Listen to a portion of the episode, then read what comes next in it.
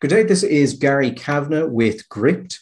I am here today with Professor Bryan Fanning. He is a professor of migration and social policy at UCD and the author of the newly published book, Public Morality and the Culture Wars The Triple Divide. Uh, Bryan and I will be going through the book today. Bryan, it's a pleasure to have you on. Thank you very much for having me. So, just to start with, Bryan, the book looks at various issues of the culture war trying to position where each side is on it to the extent that there are two sides and kind of where the middle ground is. The history of it, sometimes going back quite substantially, there's a lot of talk about early Christian philosophy and, and, and uh, some pre Christian philosophy as well. I'm trying to give what is, in my, uh, in my view, a very kind of fair view of the differences that people have on these issues. So I suppose just to start with, could you walk us through why it was that you decided to publish this book, what its objective is, what you felt it could add to the existing literature, and why this is the time for a book like this? Okay, there are a number of reasons why this book now.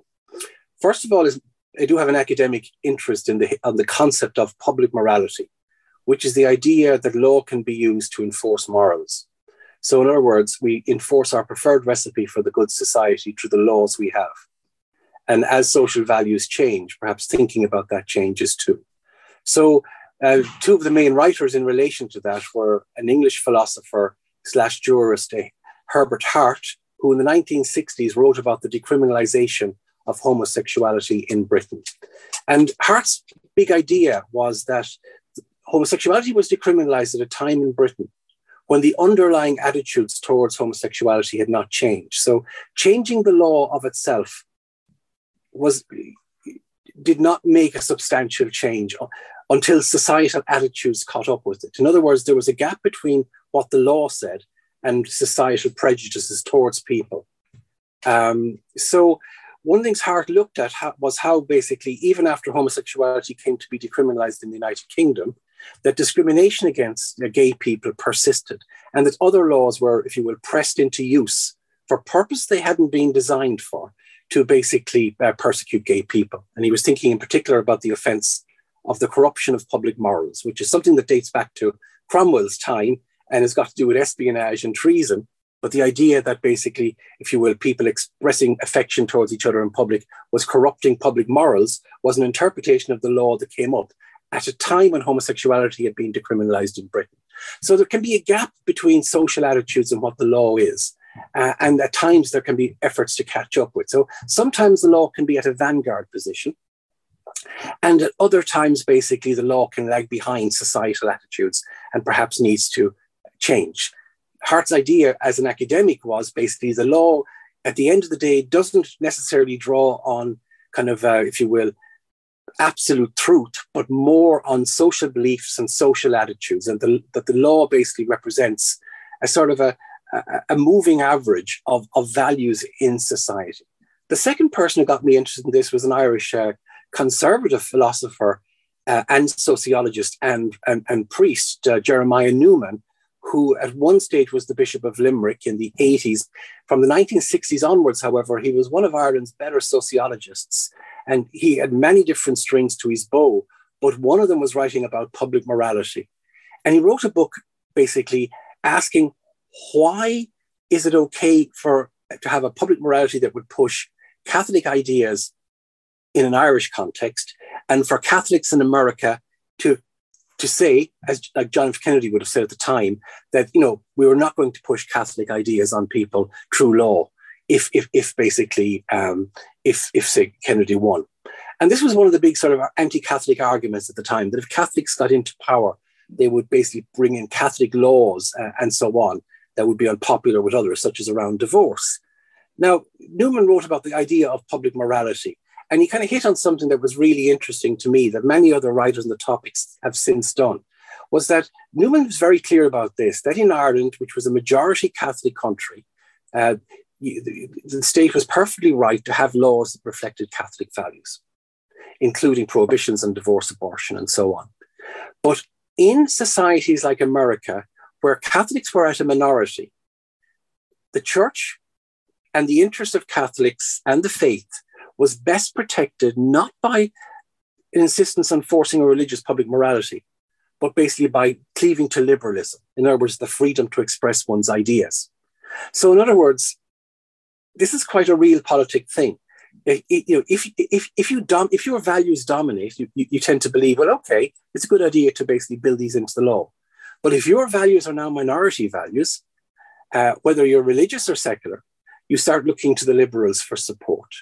Another way of thinking about this is how, in certain parts of the United States, say going back a century ago, uh, and elsewhere since, that liberals, in other words, people who were mostly keen on free speech, and progressives were often in alliance with, with one another against conservative majorities, conservative governments, conservative values. In other words, they wanted free speech, they wanted individual rights, and so on and so forth, such as the ACLU in America, and so on and so forth. But what we now see in the 21st century is that the, the battle lines have been withdrawn, that liberals are perhaps more likely to side with conservatives who are a minority in certain contexts against progressives who are now seen to, if you will, dominate uh, political political uh, life. Uh, to basically kind of ask for, if you will, or to try and basically cleave towards free speech and so on. So free speech is something you cleave to if you're a minority, but if you're in a, if your viewpoint is in a majority or in ascendancy, you, you, uh, people are often less interested in that and, and, more complacent about that. So Catholics have often been very much in the camp of free speech. In Germany, during the Kulturkampf in the late 19th century, there were alliances with the Liberal Party. Uh, before Catholic emancipation, when Catholics were oppressed, you know, Daniel O'Connell was basically, if you will, very much in alliance with the Liberals, uh, and so on and so forth. And Catholics in America were very clear that they were advocates of, of free speech and democracy, uh, because that would best protect their position as a religious minority in the United States. So the idea of public morality is a layered one. At one level, it, it's kind of uh, conflicts around basically what sort of values should be represented in the law. But behind that, then, there is basically the bigger arguments about bigger kinds of values, uh, value sets, those associated with religious conservatism, those associated with liberal individualism, and those what we would be kind of loosely called progressive at the moment, you know, which, have all have their different priorities. But it's it's kind of like it's it's it's like it's it's not a conflict with two sides, as in liberals versus conservatives, because when Americans use the term liberals, they tend to mean social liberals as well as free speech people, uh, whereas in, in, in certainly in, in, in other parts of the Anglophone world, a liberal is somebody perhaps who's more free market or individualist or uh, in, in, in the key of, say, a John Stuart Mill, whereas a progressive is somebody who perhaps is more in the key of a, a Rousseau or a Foucault, who, who has, you know, has ideas about social transformation uh, that go beyond individual rights. So it's quite a complicated vista in a sense, but the idea of the book, the idea of the title is this triple divide. And I wanted to understand this a bit better. Uh, also, coming from another angle, is I write a lot about migration. And, uh, you know, Ireland's become a much more diverse society. Uh, and, and, and certainly that's been, you know, something I've looked at very, uh, very much in a previous book, uh, Diverse Republic. I looked at basically Ireland's mostly pro migration consensus, but also in a sense that certain people felt left behind. Uh, and, and the question I asked myself in that book is to what extent, you know, kind of certain people, minorities, people who perhaps, uh, you know, more conservative than the norm, people perhaps who are uneasy about migration and so on, you know, how that might find expression in Ireland. Uh, we've seen versions of this, of course, in, in terms of populist movements in other in other democratic countries, but we haven't seen this in Ireland. So I was kind of also trying to understand this. Uh, and I guess the third part of the plank is that certainly within academia, there is a concern at the moment that uh, we need to f- we need to be concerned about viewpoint diversity. And there's a movement in the United States uh, called the Heterodox Academy uh, that's very preoccupied with this. In other words, university education needs to be able to prepare people for the very complex worlds they find themselves in. And it can't do so unless basically it, it, it, academic freedom and so on and teaching allows for the expression of, of viewpoint diversity. In other words, different ways of thinking about and understanding the world. Um, and, and coming back to the liberal in me kind of says that unless we're able to express our ideas and test our ideas, we don't make good decisions as a society. Uh, we, that, that, that, those would be the sorts of different sorts of uh, kind of, if you will, things that fed into my decision to try and write this particular book at this time. A long fascination with the idea of public morality uh, an interest in social change, uh, and then perhaps a sense that also, uh, you know, certain issues were coming to the fore where I felt some of these ideas might be useful in helping us think about concrete issues. Uh, not necessarily ones that just affect Ireland, but ones that affect the Anglophone world. In other words, English speaking countries that have common law jurisdictions. One of the, the things you touched on—it seems it's, it's repeated kind of commonly throughout the book, is that there, there appears to be nearly a cyclical nature to the support for free speech. People in weakened positions support it, they gain power, and then reasons are found why free speech is not uh, something to be supported anymore. I'm just curious, do you think that that is effectively most sides in this debate, when they get into a position of power, are going to find reasons to curtail speech that really it doesn't matter who wins, the same thing is going to replicate again itself again and again? there are other things that are taking place that are quite interesting. And at the back of it all, I'm a sociologist. So I kind of want to understand what's going on as best I can. And the, the when we think about free speech, uh, you know, in terms of the liberal tradition, which would inform, say, for example, interpretation of the American Constitution in the 20th century, one of the great uh, kind of judges who basically ruled on this in the early 20th century was um, Oliver Wendell Holmes. And Wendell Holmes kind of expressed it like this. He said, free speech, absolutely, but no shouting fire in a crowded theater. In other words, if your free speech has harmful consequences for others, demonstrably harmful consequences for others, then there's a kind of a societal case for putting some curbs on that. But if that if that can't be found, if that if that if that risk can't be found, then your free speech rights should be paramount. Now, what we've seen in perhaps quite recently is a very is, are now different ways of talking about harm. Harm, not just in terms of perhaps the fear of violence or the incitement to hatred that leads to actual violence against people, but subjectively understood senses of harm, as in I feel harmed, or I, I, I, I whereas we're much more focused on individual feelings. Um, and, and, and, and that's understandable sociologically, I think because we live in a world that's very different than one of previous generations. Anybody who even spends a little time on Twitter or on social media can get very burnt out by being constantly assailed with material that basically really, really gets into their head and reaches into them at times and can find it quite upsetting or distressing or whatever. So, in other words, the world encroaches upon us in a way that it didn't. It comes into our bedrooms, it comes into our laptops, and so on and so forth. So, so being, it, it's almost in a situation that we're in each other's faces a lot more than we were. And there's a certain amount of rejigging that needs to take place at this moment in time to make sense of that in order for things to work. But beyond that, there's also a sense of, of an understanding of harm that's hugely different from the sort of traditional ideas of harm uh, that, that, and ways of talking about harm that would have been there. So the Incitement to Hatred Act in Ireland, for example, the one from the 80s, you know, never worked as a piece of legislation because you had to demonstrate that I said something that incited you or somebody else to basically conduct an act then that physically harmed somebody that was racist. So, so, so in a sense, basically, the burden of proof was, was very high indeed. The threshold was very high indeed we're now in a place where perhaps there, there's a very different balance being struck, or at least conversations about what that balance should be. Uh, and the terms of the conversation are being trashed out all the time. But within that, broadly speaking, within society, there are ways of talking about harm that, that, are, that are very expansive indeed. Uh, um, so, so they may have consequences for free speech. And I think people are legitimately concerned about some of those. So you brought up Wendell Holmes there, and, and I think probably his most famous ruling about fire in a theater. But I do think it's worth pointing out exactly what he was referring to in that case in the Schenck, I think Schenck. Yes, 1919 Schenck. Abrams, oh. actually, Abrams or Schenck. I can't remember which one it was. 1919, mm-hmm. anyway. I, I think it, it demonstrates kind of the danger of metaphor as well.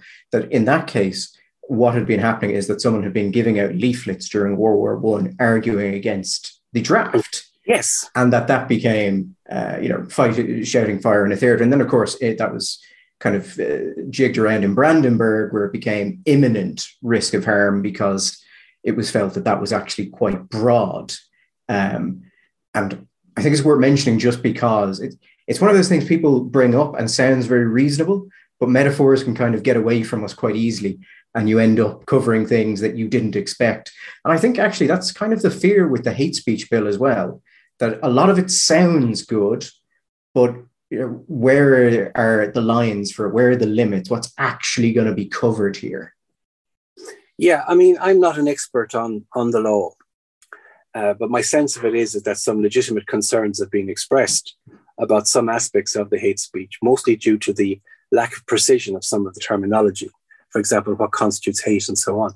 So, so kind of, if you will, that's all I'd have to say about that, really. And I think that the more we debate that and the more openly we debate that before making law, the better it will be for us and the better law we will make. Uh, so, quite clearly, a balance of some sort has to be struck. But I think uh, the conversation does seem to have been shut down prematurely in, in, in this particular one. And it's quite interesting that the, there's a whole range of voices now expressing, you know, some very reasonable, some very sensible, some very well informed people, uh, kind of raising some concerns about this particular issue at the moment. I wanted to touch on the point you made about immigration there, about communities that feel that they're left behind, and also some of what you quote from uh, Hart in the book. You quote Hart talking about how laws are a system of man made rules, that judges and juries can't help but be influenced by that, and that legitimacy of the law is rooted in public acceptance.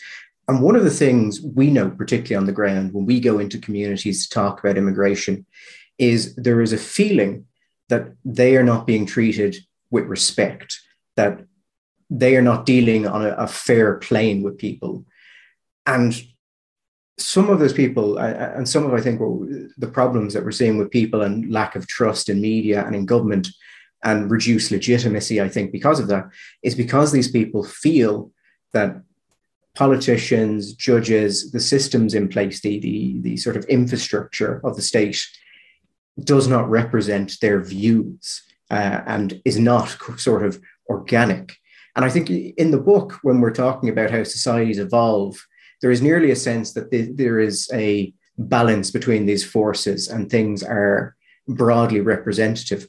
But I know when I talk to people of more conservative bent, and particularly in this issue where we've sent uh, reporters in to talk to people beside direct provision centres who weren't informed they were going to be opening and are now dealing with um, certain issues because of it, that there is not a feeling that this was done fairly, that it, it does not represent their views, that and it is a topic I think of debate, particularly amongst more conservative people in Ireland. Of well, if you have socially conservative uh, views, who do you vote for? Because none of the major parties represent those views.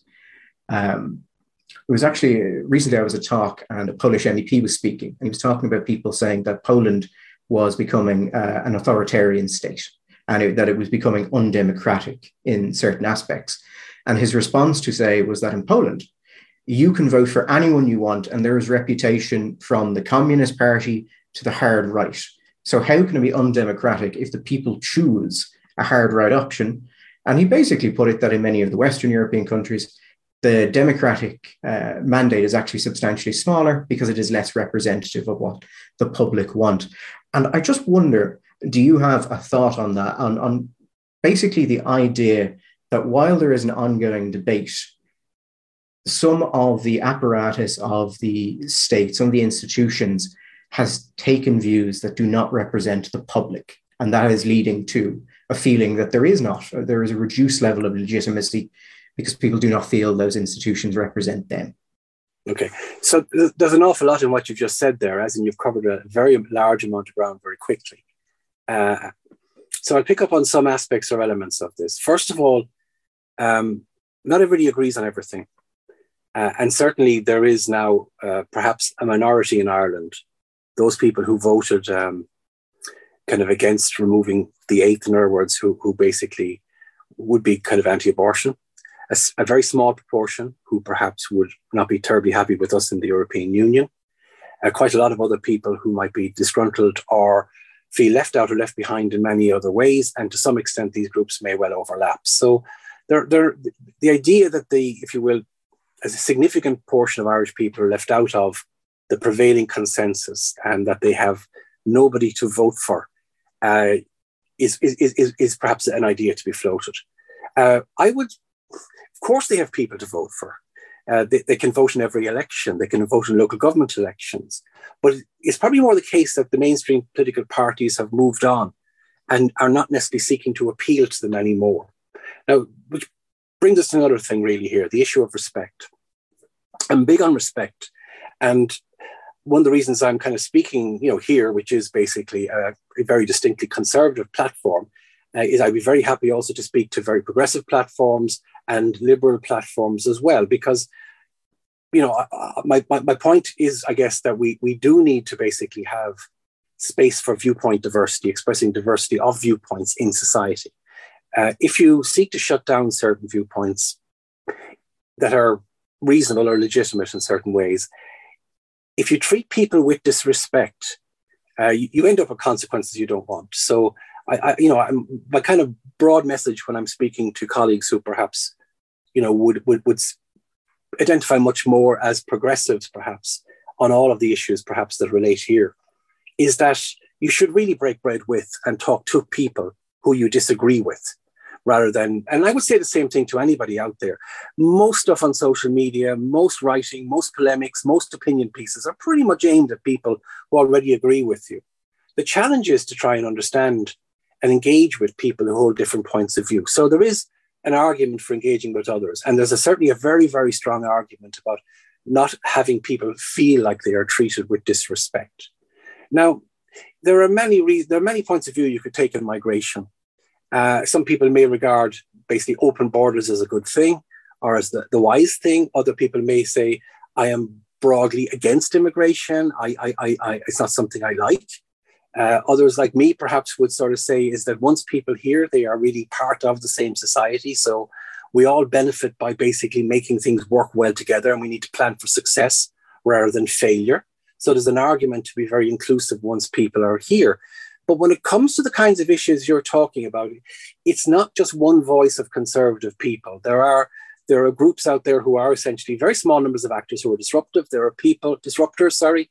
There are people as well, perhaps, who are very, very, very legitimately concerned about thinking uh, about issues that are happening in their community. And in particularly, they are concerned about the lack of support coming from the state, perhaps the lack of clarity, to some extent, the lack of consultation, uh, the, the, which can also boil down to a feeling that the state just doesn't have the capacity to properly support people in their area and to support communities that are seen or see themselves as taking on an additional burden. And so there's a lot of space, a lot of work that needs to be done to basically build for legitimacy, to build for success in terms of community development. And there is a real shortfall, perhaps here. We've seen it with a number of cases in Ireland already.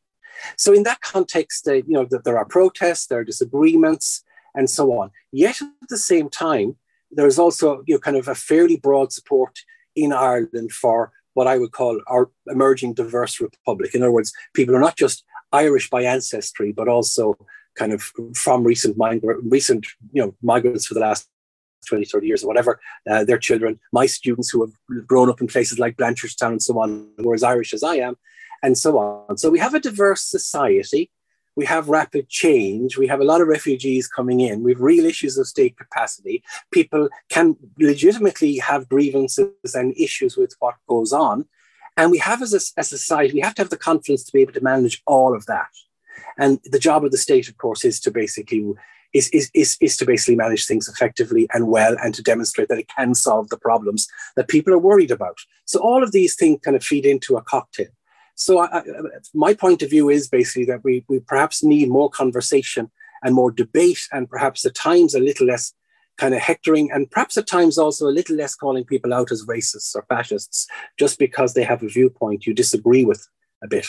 So so kind of in, in, in a sense, in a sense, in a sense, basically, we, we, there's much we could do better here in this society. There's much that the state could do better. Uh, at the same time, really, the argument is is that we will solve these problems over time, and that these concerns about the large numbers of asylum seekers abate after a period of time. That communities do indeed uh, do an awful lot of work to help and support people. That most people end up very quickly in a position where they're making real contributions to our society, and that in the longer term, it's in our interest for it all to be successful rather than some kind of disaster. So yeah, there are a lot of issues here, um, and and you know it's quite legitimate for people to have different points of view on these, would be my view. So, so to move on from immigration, I mean, there's obviously a, a, ton, particularly given your specialty, that we could talk about on this. But I want to try and, and keep yeah. fairly close to what's touched on in the book. And, and immigration, interestingly enough, uh, isn't really, which I suppose leads me to, to my next question. You go through kind of uh, free speech, intolerance, uh, abortion, uh, the idea of civil religions. You go to a couple of different topics where there is legitimate debate here.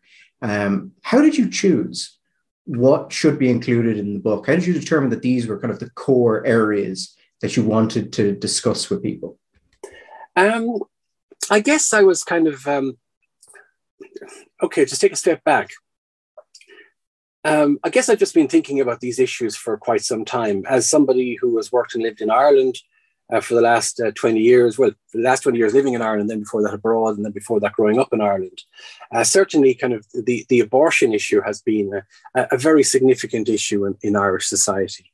And uh, what we've seen, you know, with, with, referenda and so on, you know, our views changing, majority views changing over time on this. Uh, certainly in the United States, also the abortion issue, especially since uh, since Roe versus Wade during the 70s, uh, you begin to see basically politics being polarized around this issue to quite an extent. And there was a certain kind of revival within within the within the you know kind of uh, Republican Party that would be kind of increasingly pro-life, uh, and, and and liberals and the Democrats being associated with pro-choice to a greater extent. So kind of th- that's an obvious example to have. Um, I have a I have a chapter on on prohibition, and on, on movie censorship. And I use that chapter in particular to talk about how, uh, how basically Catholicism basically found a space to be an agent of public morality in terms of the cinema in the United States, and how Catholic positions and Protestant positions were, were very different when it came to the prohibition of alcohol. So even within, uh, if you will, Christianity, there are actually quite different positions struck on, on a range of issues. Uh, and of course, I've looked at more contemporary issues as well uh, in relation to, to, to sex and gender. Um, I, I, guess what I was I'm looking for really were the sort of well, look, a book like this kind of works. It's it's it's it's not a it's not a panacea. It's not a cure all. It's a certain account or thread of things, mostly focused on the idea of public morality. And public morality is mostly debated are really you know, within the law, as in basically that's where, if you will, certain meanings uh, and, and decisions are struck. So basically, that certainly was part of it as well. But to understand all of this, I felt I had to take a step back as well, which was to understand the big ideas that inform ways of thinking about morality, uh, to thinking about the human person, which would be very different, say, for uh, a Catholic or devout Christian.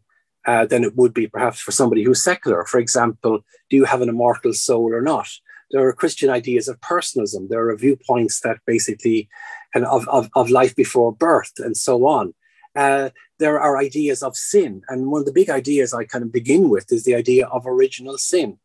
Uh, and, and, and then moving away from that very sort of Christian idea of the human being as flawed, which is the idea of original sin, uh, to the idea of, say, the sort of post enlightenment idea that we're all these, we're pure children of nature, where we have the opportunity and hopefully the potential to flourish, and we are corrupted by the outside world rather than by our own tendencies as humans to be flawed and imperfect. So, the big philosophies, if you will, behind Christianity and behind post Enlightenment secular thought, uh, and some other ideas as well that have hugely influenced uh, ways of thinking about what it is to be human in the, in, in, in the sort of democratic West in, in recent decades were are sort of a backdrop to this as well. Uh, so in other words, basically, what are we what are we arguing about? We're arguing about viewpoints on certain issues. Where do these viewpoints come from? They come from profound or deeply held ideas of what it is to be human from a number of different perspectives. Uh, and in the West, they tend to begin this, this story tends to begin with Christianity one way or another, uh, which begets the idea of in, an individual responsible for themselves, if, if for to God perhaps, uh, but then the idea of individualism as it becomes secularized, uh, and so on and so on. So there is this backdrop of ideas that I, I felt was worth looking at at the beginning of the book to place some of this more recent kind of uh, these recent debates in, in, in context. So there are differences of values, and sometimes the differences of values that we find are ones between near neighbors. So Christians, you know, who all believed in the ostensibly the same the same things, kind of there was a reformation, there was a schism between between first of all between Catholics and and and, and, and Protestants, and then kind of many different uh, versions of Protestantism. There have been wars fought between Christians for centuries about, uh, you know, for a combination of reasons. Uh, we, we, don't see that quite so much now. Uh, but and then the big debates then became ones between people who are religious and ones who are secular. And now we're, we're in an era where perhaps we're dealing with the differences between humanism and post-humanism in a sense. That, that ideas about who we think we are, what we think is important, these matter to us, and whether we know we have them or not, whether we've read the books or not, we, we certainly imbibe these ideas in our culture.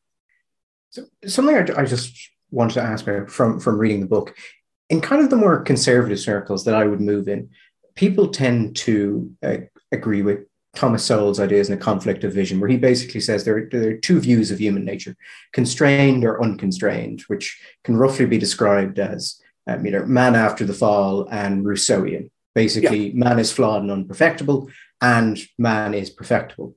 Now, a lot of the people I would associate with, with would view a lot of what is happening in modern society as effectively a, a religious issue, and not just a civil religion, but effectively having all of the trappings of a religion based on a belief in the perfectibility of man that if we teach children a certain way we will remove certain uh, you know we will end hate we will end anger we will end all of these things.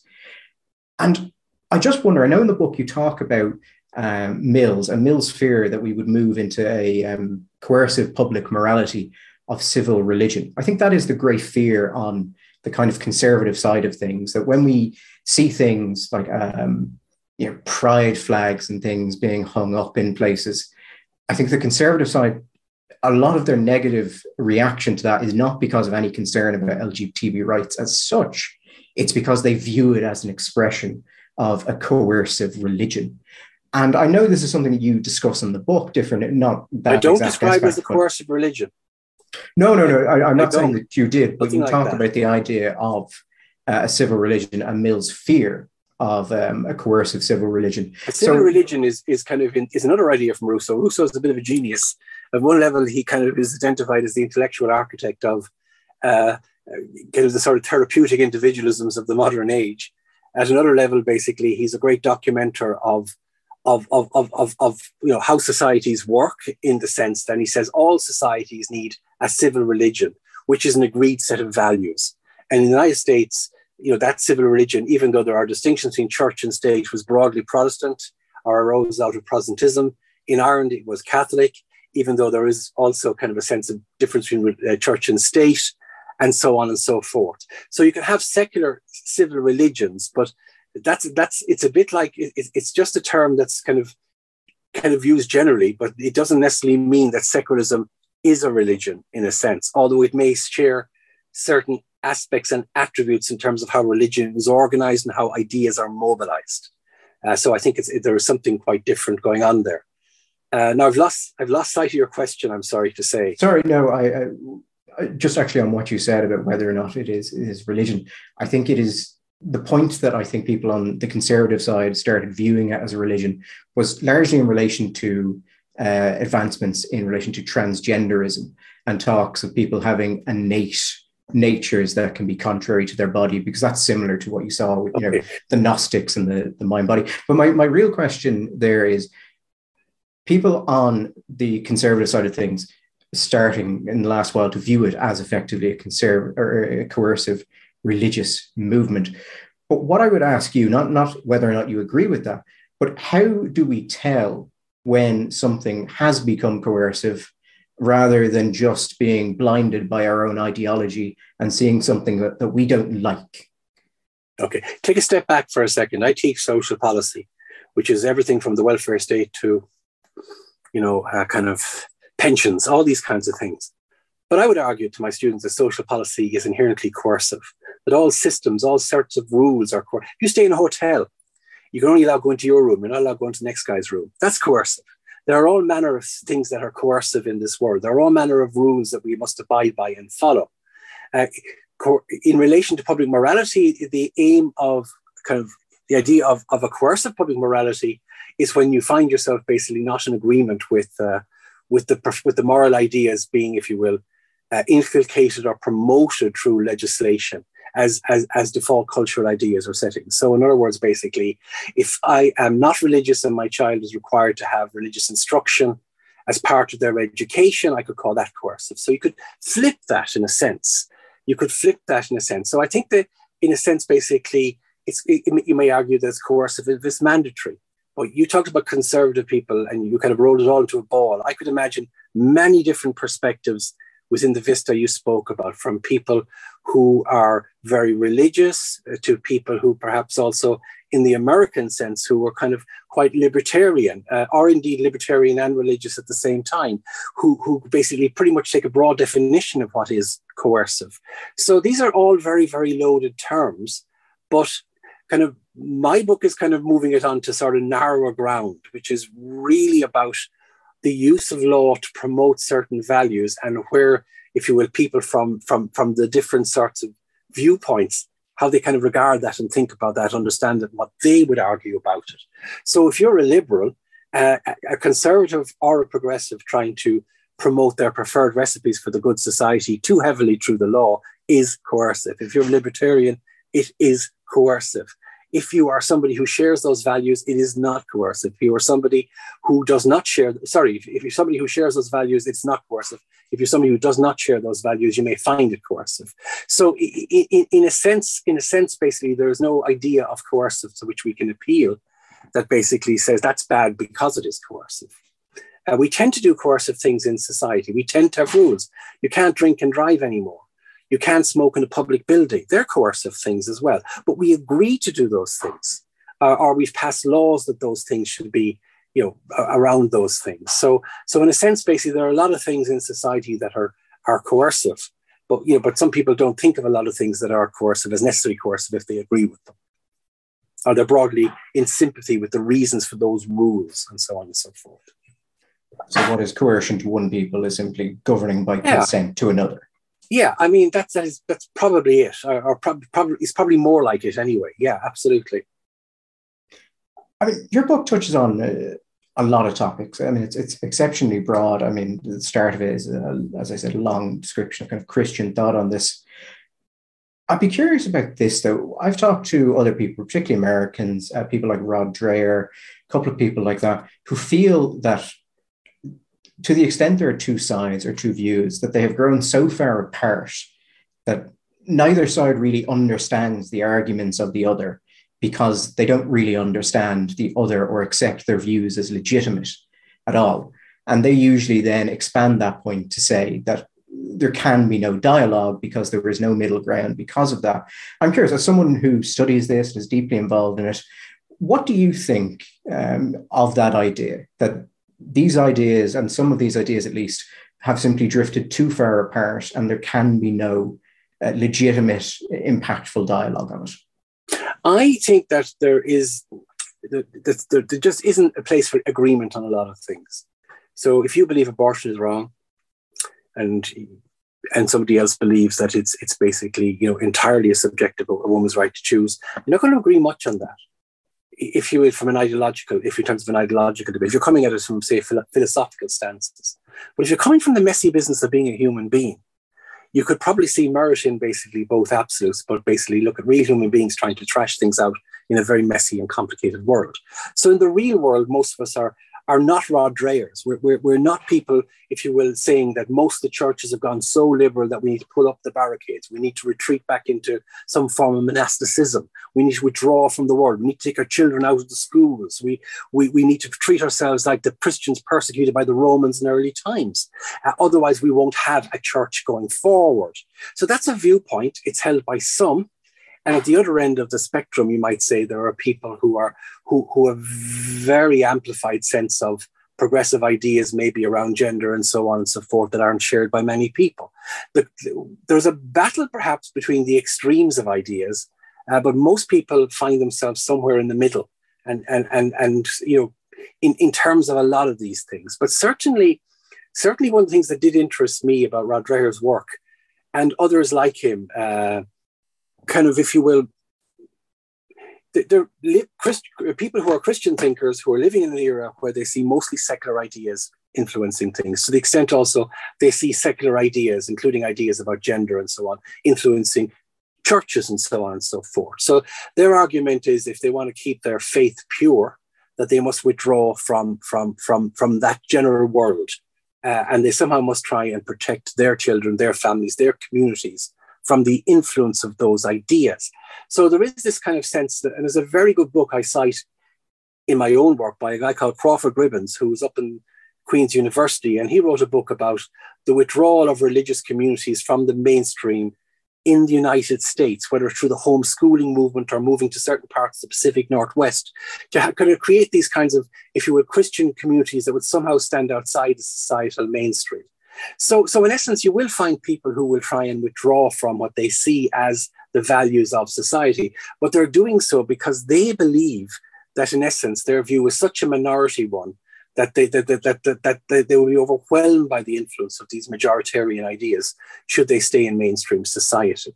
So, so that's a particular vantage point, and it's a particular kind of response to things that you'll find here and there. You might find it in the Irish case, for example, with the Burkes family you know, who, who have become kind of embroiled in certain cases and, you know, about, if you will, kind of their, their kind of, if you will, rights uh, as, a, as a certain kind of very religious family, but nevertheless seem to express a version of religiosity that does not seem to be that of, if you will, mainstream, if, if we can call it that, or uh, kind of the mainline churches around them, and so on. So, so kind of that's an option, I guess, for some people.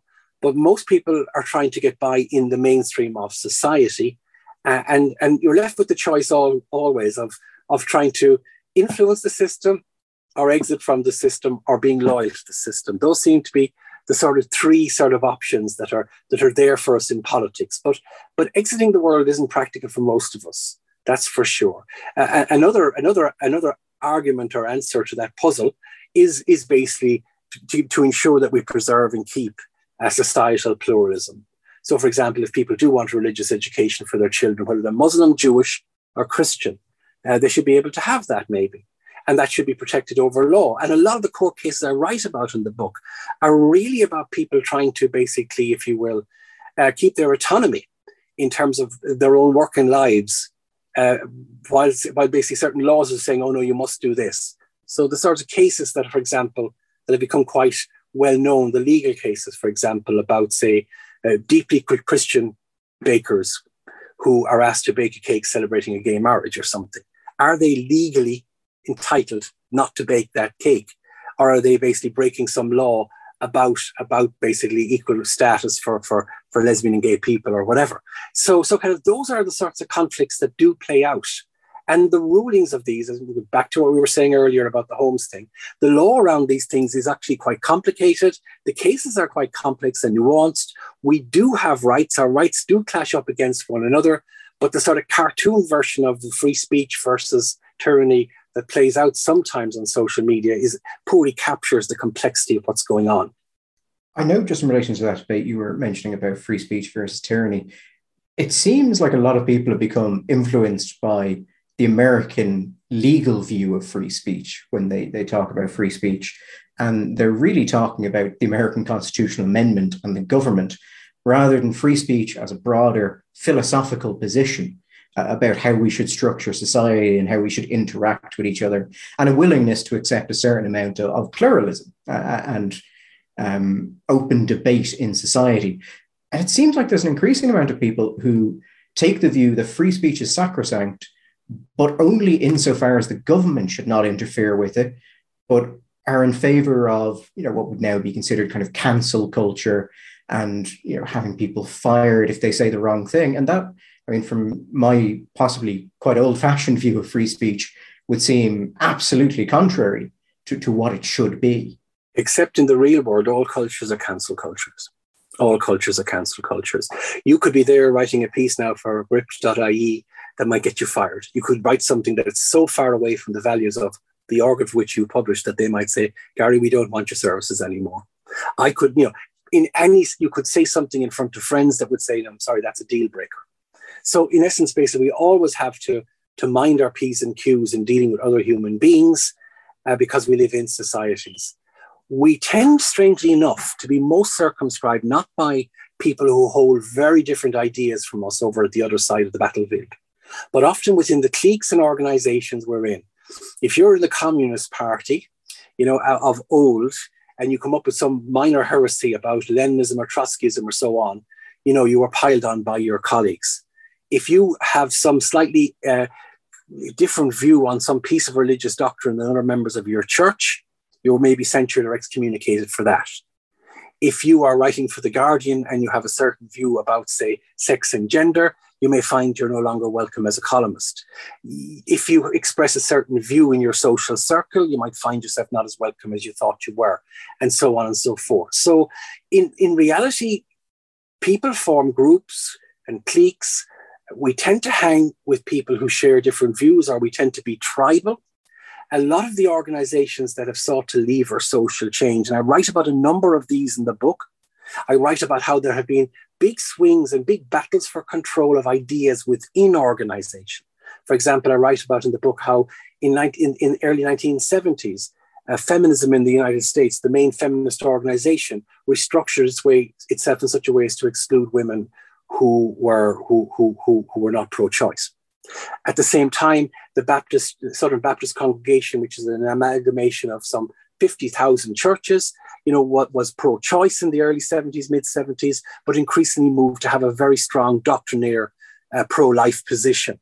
Uh, so basically, these are battles within organizations. If you look at the Southern Baptist case study, you see that the theological colleges were purged of their liberal professors and theologians. And this has always happened in one way, shape, or form within organizations. And you see the same thing happening within political parties. You see the same thing happening perhaps even in sports clubs at times. Uh, you know, you, you, you basically have these battles for control. Sometimes they're battles about ideas. The reason they're often so upsetting is that the people who are fighting with each other are actually friends and near neighbors insofar as they share many of the same views, but the battle between small differences can be a crucial one in perhaps you know what what emerges as the new doctrine of an organization certain people get expelled or hurt or kicked out or shunned or cancelled so all of those things happen now we get social media where basically you express an opinion or you've written something on, on, on Twitter 10 years ago and somebody finds it and decides you are to be cancelled. So, so kind of the idea that you could be cancelled on Twitter didn't exist 20 years ago. There was no Twitter. So, you know, once we're in, now we're on Twitter, we're in a sort of a different kind of space, or on social media, we're a different kind of space where people have access to uh, things we might have said that in a way that was never possible for most of human history. For example, this conversation is being video recorded. So clips of this could start popping up all over the place to the end of time or, you know, so, and, and, and, and somebody would pick up on a 30 second piece of this and run with it. And that's the nature of where we are at the moment. But these are new things, but they're also wrapped around very old things and very old trends. So cancel culture is nothing very new. It's just what human beings tend to do. So I kind of do start with that in the book uh, before talking about it in terms of law, institutions, and the main idea sets that are driving the particular conflicts we find ourselves having these days.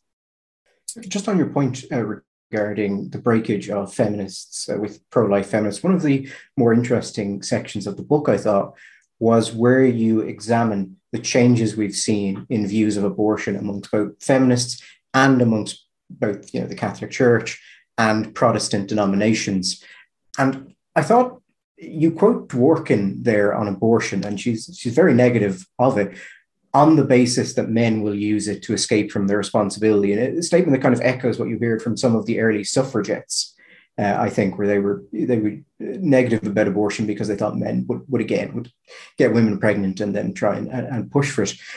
But I mean, you mentioned the Southern Baptist congregation uh, becoming uh, more hard line on abortion. Of course, you had the Catholic Church movement uh, away from the idea of quickening as, as medical technology improved.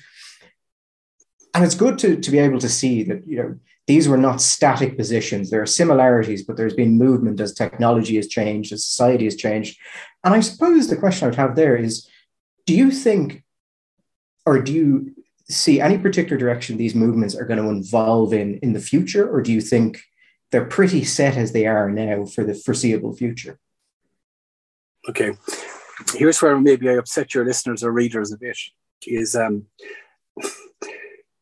we're having some debates at the moment about, say, law around sex and gender, about free speech and things of all these sort of things. And we'll always be having certain debates on certain issues, and we're always trying to, um, if you will, try to come up with reasonable accommodations. I mean, we're a democratic society. We are, in Ireland's case, five million people working together to try and make sense of the world and come up with ways of living alongside each other, which is an absolutely fabulous country for the most part.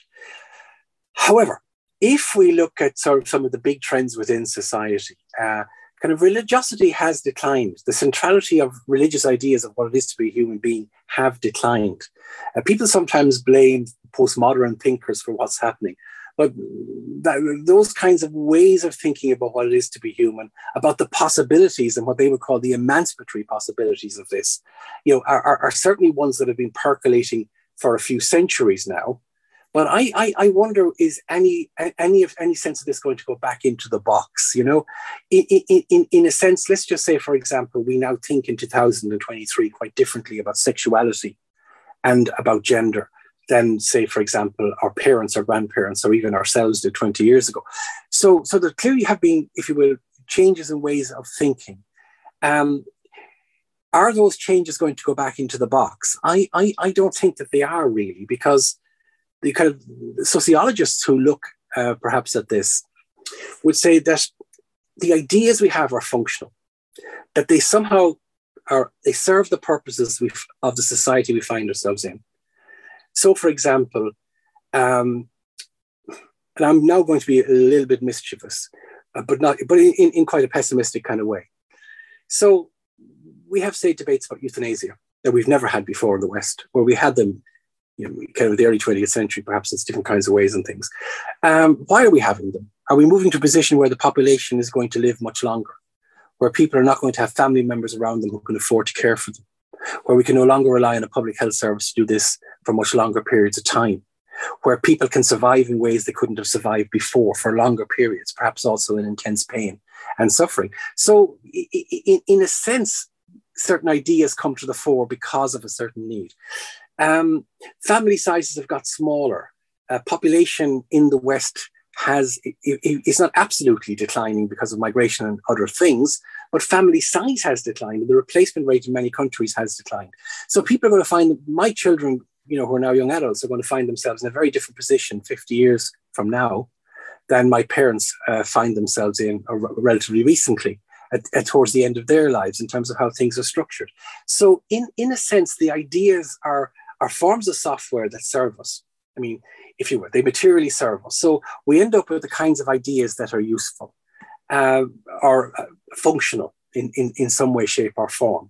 So if our society is moving in a certain direction, uh, highly individualized, um, moving away from physical labor, mostly urban, uh, mostly living in different types of communities than those of our parents or grandparents, I mean, so many people who, who've written about religion and religious decline in Ireland have emphasized, for example, the centrality of the family and of the village and rural society to the, the, the reproduction of the faith across generations. So Jeremiah Newman, a man I mentioned in the book, and you know, and I, the, as, as a sociologist, he wrote about rural decline in Ireland, and he argued that as people moved to the cities, uh, and the old rural sort of connect, interconnections broke down, where people lived their lives broadly similarly to their neighbors. So you were born, lived, and died in the sight of the same church steeple. You went to mass whether you wanted or not, because everybody went to mass.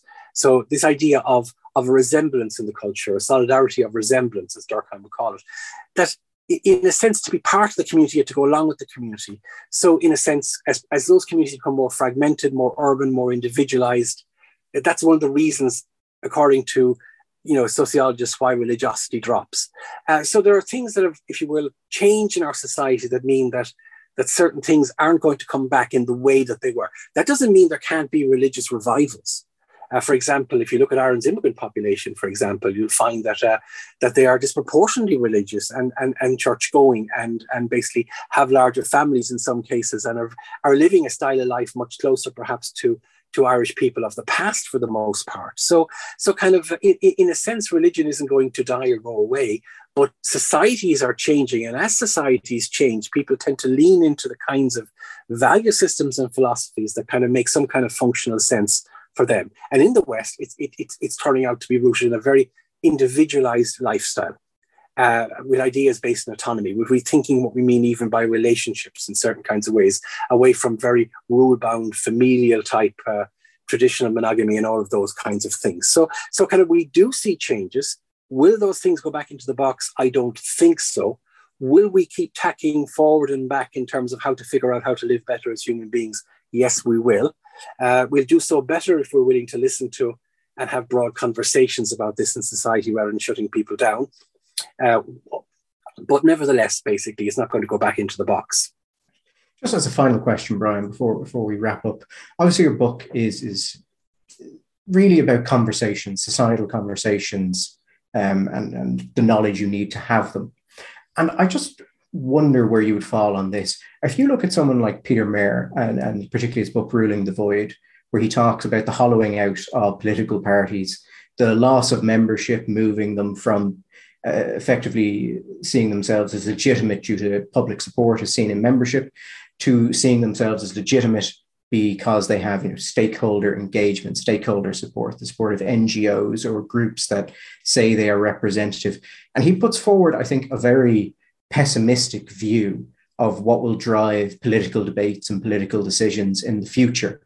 And I'm curious what your own view would be on that.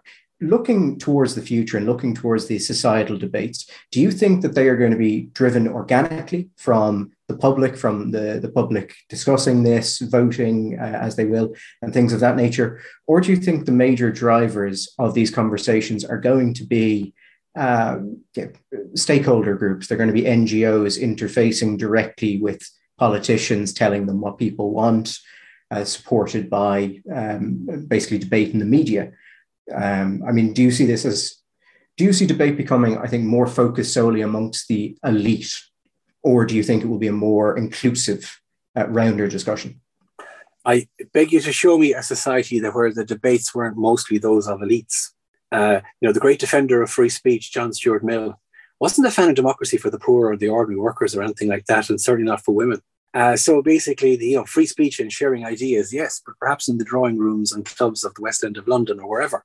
Uh, it, it, it, wasn't it wasn't the idea that the, if you will, kind of of mass society. Uh, certainly, we've moved. The world has moved online, and that has kind of huge consequences for us in all manner of ways. I think COVID has told us something about that. The idea that work has moved online. The idea, Gary, that you and I are are basically having this conversation here rather than in a pub or in a radio studio. It's a sign of the times, you know? So, in a sense, things have changed, and there are certainly downsides of that. Uh, but certainly, there would have been politicians in the past, who, uh, and even to this day, can I say, in Ireland, one of the things, wonderful things about Ireland is I do think we have mostly very good politicians who, you know, who come to your mother's funeral who would know what's going on in the community, who would have a keen sense of what's going on, who would be competing very assiduously with other people for your attention and your vote on bread and butter and ordinary issues, such as bus stops and drainage and school places and all the ordinary things. And politics at its best is about these ordinary things. Ideology is what we get when we go online. Ideology is what we get sometimes with media debates, where people who hold very strong and very polarized positions get the most attention. I put a, I put a thing up above my book which kind of says that it's kind of complicated, lads. On one side, you got these lads, you got these fellas over here.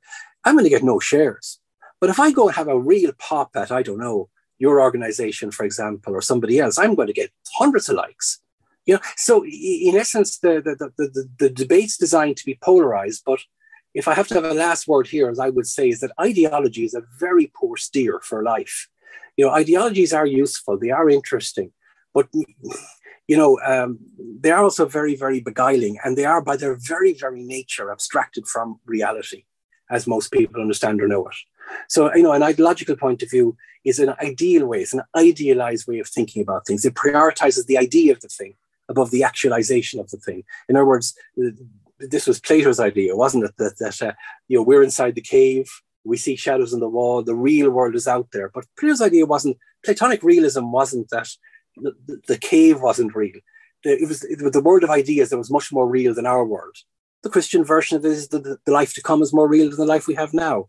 The Marxist version of it is that the, that ideology is, is, is bigger than the people, uh, and, and so on and so forth. So I wouldn't trust ideology too much but ideology basically, you know, is going to continue to drive the, the sort of wide swathes of debate that we have on media Uh, thankfully, in Ireland, we have, for the most part, politics that's concerned with bread and butter issues uh, rather than basically caught up with ideological issues. It would be kind of strange if our politics became entirely embroiled in the sort of sideshow of ideological uh, issues all the time. Uh, there are certainly important ideological debates, uh, certainly. I mean, the book addresses some of these, but in, in, in real life, basically, most of us are just trying to get by in the middle and try to make sense of the world and live in it as we find it. Professor Bryan Fanning, thank you for coming on. Thank you, Gary.